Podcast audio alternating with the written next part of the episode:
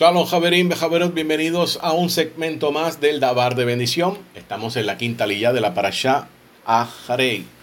La vamos a encontrar en Vaikrao Levíticos capítulo 17, verso 8 al capítulo 18, verso 5.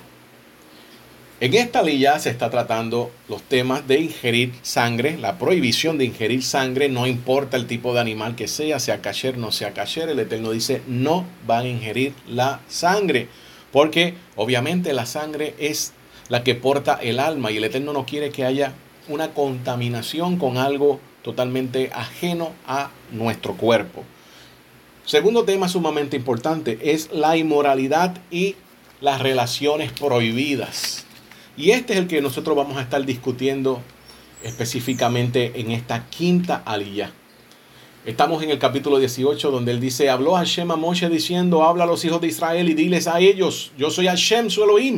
Las prácticas de la tierra de Egipto en la que moraron no realicen y las prácticas de la tierra de Canaán a las que los traigo no realicen y sus costumbres no sigan. Mis leyes lleven a cabo y mis decretos salvaguarden para guiarlos yo soy Hashem su Elohim. Guardarán mis decretos y mis leyes y llevarán a cabo el hombre y por los que vivirá. Yo soy Hashem.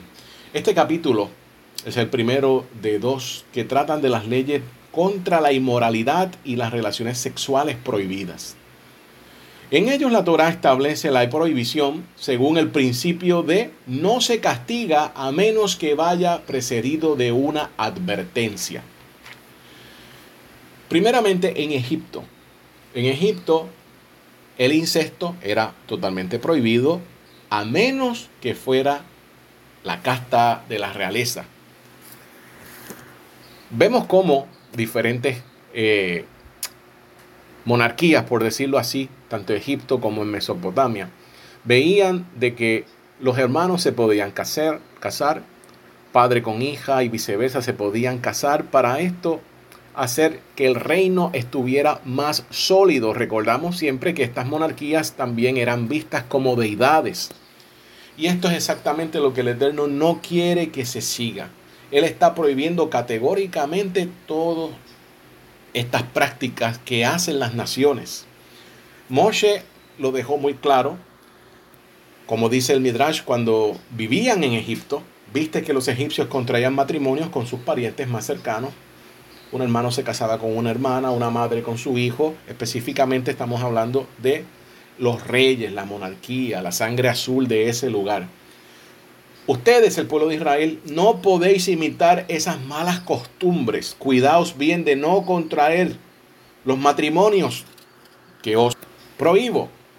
Un hijo de Israel no puede casarse con su madre, con su madrastra, con su hermana, con su hija, con su nieta, con su tía, con su nuera no puede casarse con una mujer y luego tomar por segunda esposa a su hermana, su hija o su nieta. Sin embargo, si su esposa fallece, le está permitido casarse con la hermana de ésta.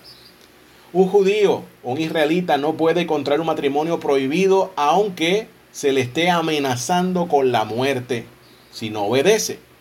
Si hace caso omiso de esta advertencia, la Torah dice muy claramente que el Eterno decreta caret. Caret es un corte espiritual. Hay personas que mueren jóvenes en caret.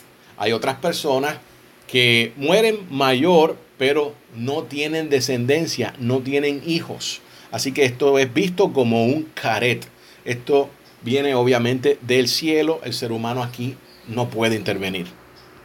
La Torah recalca que no imites lo de Egipto ni a Canaán, a donde se dirigen. Estas dos tierras, a las que los hijos de Israel ya tenían una estadía, básicamente no se ponen de acuerdo, unos dicen 210 años, otras personas dicen más tiempo, pero ellos vieron cómo era ese estilo de vida. Estamos hablando de los dos lugares más inmorales en aquella región. Por eso el énfasis en estas partes. Nos damos cuenta que cuando Hashem termina esta prohibición, él dice, yo soy Hashem su Elohim. Es decir, estos son decretos de Elohim y no le corresponde a ustedes decidir si estos son dignos o no de su aprobación.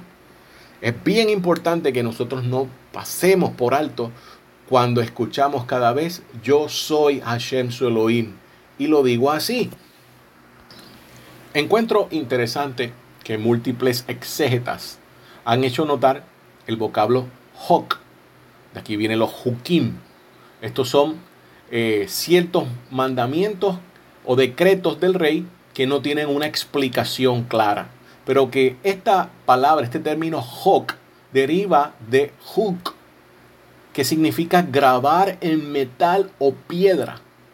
Y esto sugiere que estos decretos del Todopoderoso quedaron o se supone que queden bien grabados en nuestros corazones como cuando se, se hacía en una piedra o se hacía en un metal, que uno no lo puede borrar.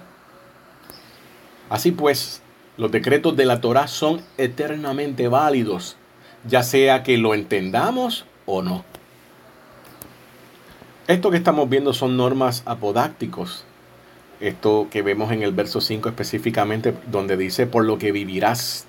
El Rambam, el gran sabio sefardí medieval, señala que esa expresión por los que vivirás se refiere particularmente a los mandamientos sociales entre el hombre y su prójimo, como las leyes que rigen la propiedad y las deudas, y las que prohíben el asesinato y el robo, pues solo si la sociedad se adhiere a tal cuerpo legal puede la coexistencia humana ser pacífica y estable.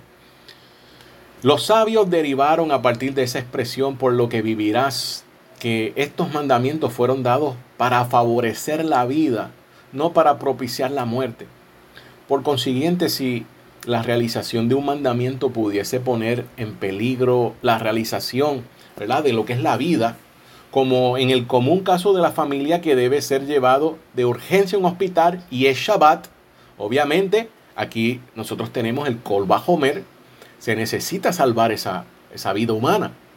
Asimismo también, si uno ve a una persona que está en una gran necesidad, que está pasando hambre y es Shabbat, y esa persona está pidiendo comida por Kol Homer, yo entiendo es propio detenerse y comprar una comida para esa persona. Porque salvar a esa persona es muy probable que en el futuro esa persona termine observando la Torah, viendo la justicia del Todopoderoso y no uno cerrándose básicamente en, un tono legalista, diciendo no, no puedo suplirte esa necesidad porque Shabbat y la Torah me prohíbe que yo compre. Aquí es donde entra el Kol Homer que también nuestro santo maestro Yeshua lo explicó, lo habló. El rabino Shaul también aborda ese caso. Muchas veces nuestro santo maestro Yeshua estuvo haciendo kol bajomer en Shabbat para ayudar a un hijo de Israel, obviamente para que esta persona después siguiera observando en otro nivel la Torah, al ver otro aspecto y no caer en el legalismo, desgraciadamente, que muchas veces la casa de Shammai llegaba y algunas veces también la casa de Gilel. En cuanto a esto de las relaciones prohibidas, nosotros tenemos que tener siempre en cuenta que, que las leyes que están rigiendo estas relaciones sexuales guardan la clave de la santidad del pueblo de Israel. Es como dicen los sabios, en todo lugar donde hay salvaguardas para la conducta casta, ahí encontramos la santidad. Esto es un comentario de Baikra Rabá 24.6. Y este concepto está expresado en la primera también eh, la frase eh, que dice el novio cuando va al Erusima, al desposorio, la primera faceta del casamiento, cuando llega por primera vez a la jupa y va básicamente a comprometerse con la novia, que técnicamente también se ve como una esposa. Y él declara, Harei ach me li'i. He aquí que eres consagrada para mí. Esta fórmula habla de consagración debido a que desde el principio el matrimonio de Israel está basado en la santidad. Y se ha dicho muchas veces que son tres los que están envueltos en una relación íntima sexual. El esposo, la esposa y Hashem, el Todopoderoso. Así que el Eterno quiere que su pueblo camine ordenadamente, que su pueblo no se desvirtúe, que su pueblo no se pervierta, que su pueblo no copie la, lo que están haciendo las otras naciones. Máxime cuando nosotros nos encontramos en un tiempo donde hay tanta perversión y se ha trastocado tantas cosas que tiene que ver con la familia. El enemigo ha hecho un gran trabajo con distorsionar el rol de la familia, distorsionar el del padre, la madre, etc. Y estamos pagando las consecuencias. Todavía hay otras cosas que ver, pero si nosotros hacemos esa teshuvah y hacemos el tikkun, nos arrepentimos, cambiamos nuestro caminar, rectificamos, es obvio que vamos a ver cómo el Eterno comienza a sanar, comienza a restaurar y nos lleva a un estatus de santidad.